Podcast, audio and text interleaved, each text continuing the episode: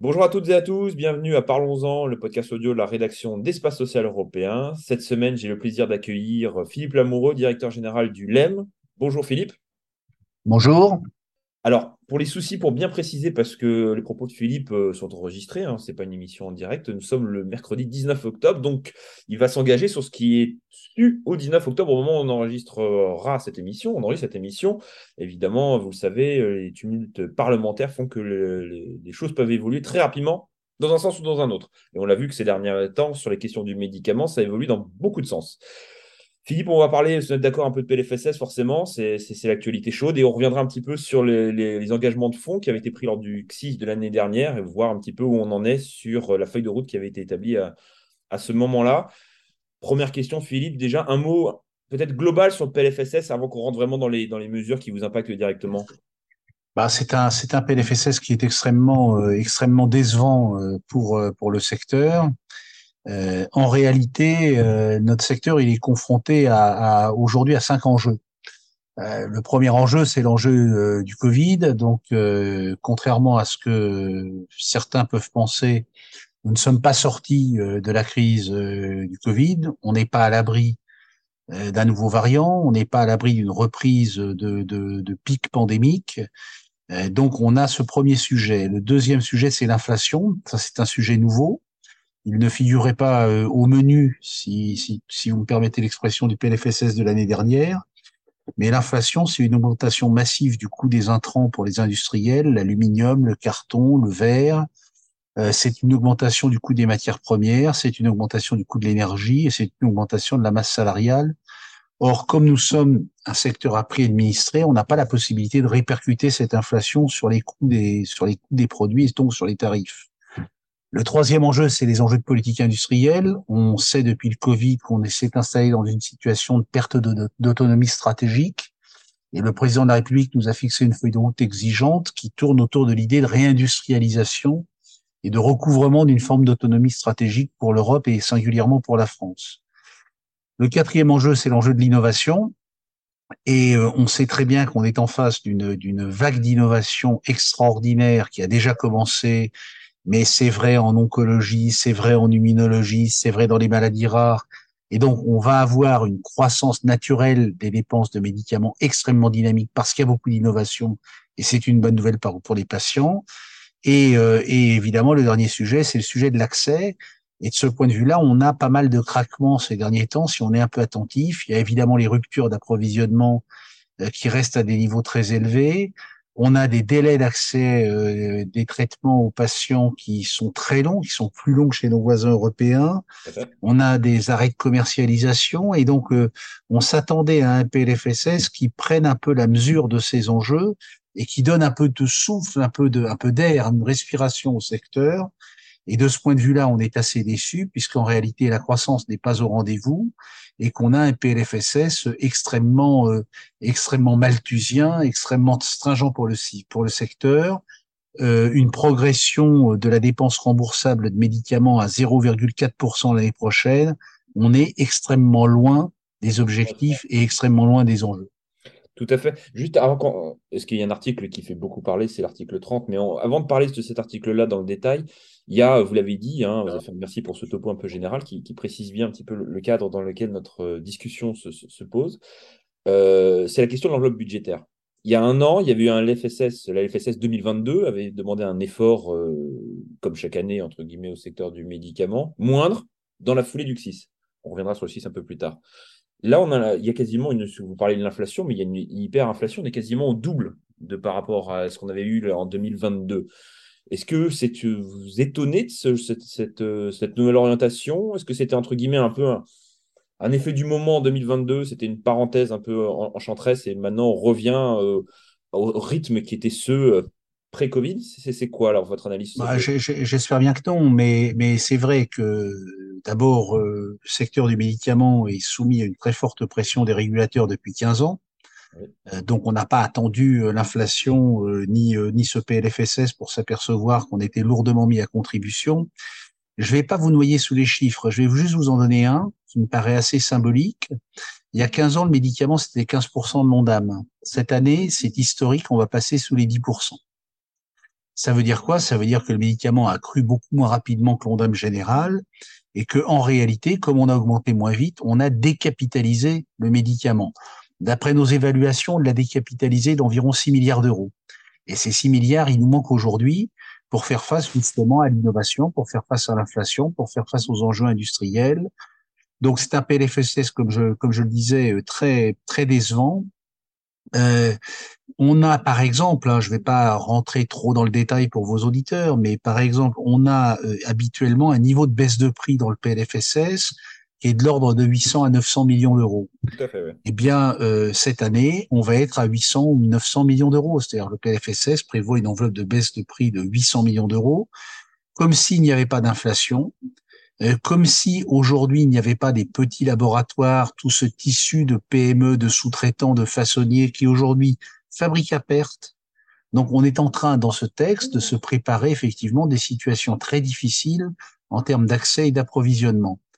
Le deuxième élément, c'est que euh, la régulation par euh, les prix étant insuffisante et la, la, régulation par les volumes ne produisant qu'assez peu de résultats en réalité, on a depuis euh, deux ou trois ans ce mécanisme de clause de sauvegarde, euh, c'est un peu technique, mais qui euh, s'est assez largement dévoyé. C'est-à-dire qu'à l'origine, le mécanisme de clause de sauvegarde, c'était un mécanisme qui permettait, par un reversement d'une partie du dépassement, de s'assurer que notre industrie tenait dans les clous de la fourchette de l'ONDAM votée par le Parlement.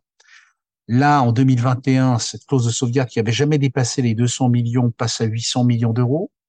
Cette année, en 2022, on va être probablement autour de 1 milliard 2, 1 milliard 3. L'année prochaine, 2 milliards et demi.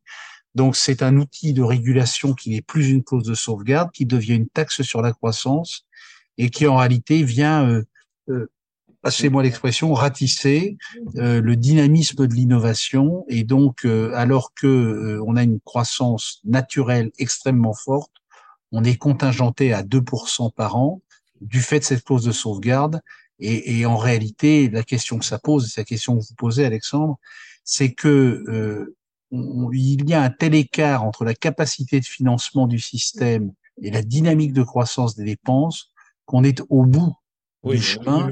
tout à fait. Voilà, et on est au bout d'une logique et il va falloir trouver autre chose dans les années qui viennent. Donc le gouvernement s'est engagé à mettre en place une mission de réflexion chargée de faire des propositions. Je pense que la problématique de cette mission n'est pas seulement la problématique de la, régulation, elle doit être aussi la problématique du financement. Aujourd'hui, le problème de notre secteur, c'est que nous ne bénéficions pas d'un financement suffisant pour répondre aux enjeux. Euh, Philippe, euh, j'ai l'impression que cette question, parce que comme vous dites, le gouvernement, quand il est un peu acculé, c'est un réflexe hein, depuis euh, de nombreuses années, c'est pas celui-là qu'on vise en particulier, c'est dès qu'il est acculé face à une problématique, on demande un rapport qui fait suite à des rapports qui ont déjà été écrits. Je ne crois pas qu'il y ait eu un seul rapport sur le financement du médicament innovant. On en a eu des, dizaines et des dizaines. En général, plutôt pertinent parce qu'en France, on est très fort pour réaliser des très bonnes analyses pertinentes. La question, c'est qu'est-ce qu'on fait? Euh, Il y a eu le CSIS l'année dernière, il y avait des engagements forts. C'est le président de la République qui a pris la parole et qui a porté, entre guillemets, le, message de la France vis-à-vis des industries euh, hexagonales et autres. Mais on a l'impression qu'il y, a un décalage euh, incroyable quand on lit notamment ce fameux article 30 qui fait, a fait bondir euh, de sa chaise de tout le monde, où en, gros, comme vous dites, on régule par les prix euh, et on demande à l'assurance maladie de ne pas faire du tout son métier, c'est-à-dire en gros d'être courtier en, médicaments, d'aller chercher le, meilleur médicament moins cher, avec derrière, je ne sais pas si vous ressentez ça, un décalage avec les réalités de terrain, euh, à la fois économique et industrielle. Oui, alors le, le, le effectivement, jusqu'à présent, euh, évitait quand même assez largement les problèmes de financement. Et la bonne nouvelle, s'il y en a une, c'est qu'effectivement, aujourd'hui, on ne va plus mettre ce système, euh, ce, ces mécanismes de financement sous le tapis, on va, on va les aborder. Ça, c'est une très bonne nouvelle. Euh, et donc, on va voir ce qui ressortira de cette mission. Euh, je partage pas complètement votre avis. Il y a eu beaucoup de, beaucoup de rapports qui ont été faits sur la régulation du médicament, mais assez peu sur son financement. Donc on verra, on verra ce qu'il en, en ressortira. Ça va dépendre de la lettre de mission euh, et de la composition de la mission. mais euh, on, ne va pas, euh, on ne va pas euh, jeter le bébé avec l'eau du bain et considérer que cette mission est nulle et non avenue avant même d'avoir commencé. Le deuxième élément, vous avez évidemment, vous avez évidemment raison. Il y a une espèce de schizophrénie française qui consiste à dire on veut l'accès aux médicaments innovants, on veut réindustrialiser, on veut pas de rupture d'approvisionnement, mais on ne paiera pas et euh, on déploie tout un arsenal de sanctions euh, plus ou moins ineptes. Là encore, un chiffre, et, moi, il me fait beaucoup réfléchir. Il y a 15 ans, pour reprendre toujours ce, critère, la taille du marché français et la taille du marché allemand est à peu près la même. Il y avait un marché de 23-24 milliards d'euros en France et en Allemagne. 15 ans plus tard, qu'est-ce qu'on constate Le marché allemand est passé à 40 milliards d'euros parce qu'il y a eu beaucoup de croissance. Le marché français est resté à 25.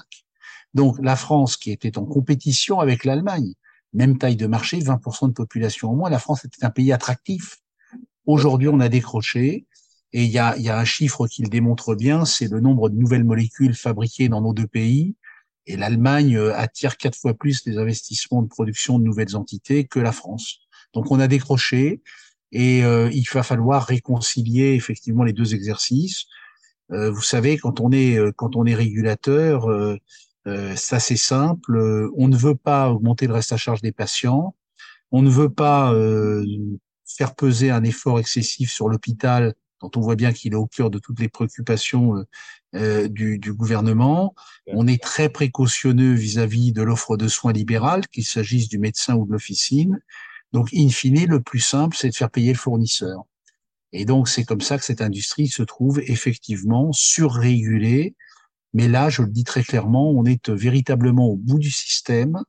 Euh, cette année, peut-être, euh, on espère que c'est la dernière année, on espère que ce n'est pas l'année de trop. Euh, si on n'a pas, si on ne rebondit pas, eh bien, en réalité, ce qui va se passer, c'est que nous allons devenir un comptoir de vente et il va falloir renoncer à toutes nos ambitions industrielles. Il va falloir renoncer à s'approvisionner localement il va falloir renoncer à accéder rapidement aux innovations. Mmh. Et donc, c'est ça qui est en jeu. Et derrière tout ça, évidemment, il y a des patients et il y a de la santé. Et question, euh, vous qui avez été un observateur, enfin observateur de ce qui se passe en Europe et à l'international, cette dynamique française, elle est propre à notre pays? Nos voisins, eux, euh, entre guillemets, se réarment sur, sur le volet euh, industriel ou, ou pas du tout? Alors la situation, elle est compliquée partout en Europe aujourd'hui. Hein. Elle est compliquée en Allemagne, elle est compliquée en Italie. Donc on ne peut pas dire que la France soit un cas isolé. Par contre, ce qui fait la particularité de la France, c'est que nous, nous avons enclenché le mouvement il y a 15 ans, là où nos voisins sont dans la difficulté depuis un an. Donc on va dire qu'on a 15 ans d'avance dans la surrégulation et que ça, c'est assez spécifique à la France. Et donc, on parlait de régulation. Il y avait une promesse qui avait été faite. C'est un, il y a beaucoup de dossiers qui sont un peu symboliques sur les questions d'accès de, aux soins, aux médicaments. Il y avait le fameux, les fameux délais, les questions des délais euh, qui avaient été au cœur des discussions entre le, gouvernement euh, et vous lors du fameux CSIS. Et avec cette question et cette volonté de raccourcir le délai d'accès. On prenait souvent euh, en exemple l'Allemagne, qui est euh, avec des délais d'accès. De mémoire, vous me corrigez, parce que vous avez la meilleure, mémoire des chiffres que nous, que moi, en l'occurrence, je crois que ces délais d'accès étaient de 170 jours, là où en la France, on était presque au double. Euh, est-ce que un an après, les échanges, les travaux que vous avez pu monter, que ce soit avec l'HS ou d'autres, ou le CEPS, ont fait qu'on commence au moins sur ce point-là, à défaut d'être très bon sur l'outil euh, économique, on commence à progresser? Alors d'abord, je vais effectivement corriger vos chiffres, c'était bien pire puisque ah. l'Allemagne était à 135 jours entre l'AMM et l'accès et le prix. Euh, la France est à 500 jours. Ah oui, c'est pas du simple au double. Donc c'est pratiquement du simple au quadruple, euh, et donc euh, on, a on a peu progressé.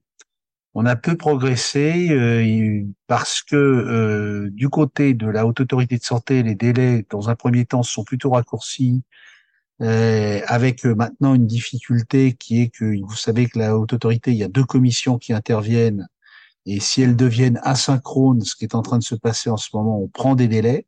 Mm-hmm. Le deuxième élément, c'est que compte tenu euh, de la de la dureté de la régulation en France, les négociations de prix sont beaucoup plus longues et beaucoup plus difficiles qu'ailleurs en Europe. Le troisième élément, et celui-là, il est totalement incompréhensible, c'est que euh, vous savez que la directive européenne prévoit 180 euh, jours entre l'AMM et la fixation du prix. Quand vous avez 90 jours pour publier un prix au journal officiel, vous amputez déjà la moitié de vos délais pour des choses qui relèvent uniquement de la bonne organisation administrative. Donc ça, c'est totalement incompréhensible. Donc on est loin du compte. L'assurance maladie a publié un rapport fort intéressant euh, dans Chargé Produits sur l'accès d'une douzaine de médicaments innovants, en montrant que euh, ces médicaments étaient rapidement accessibles.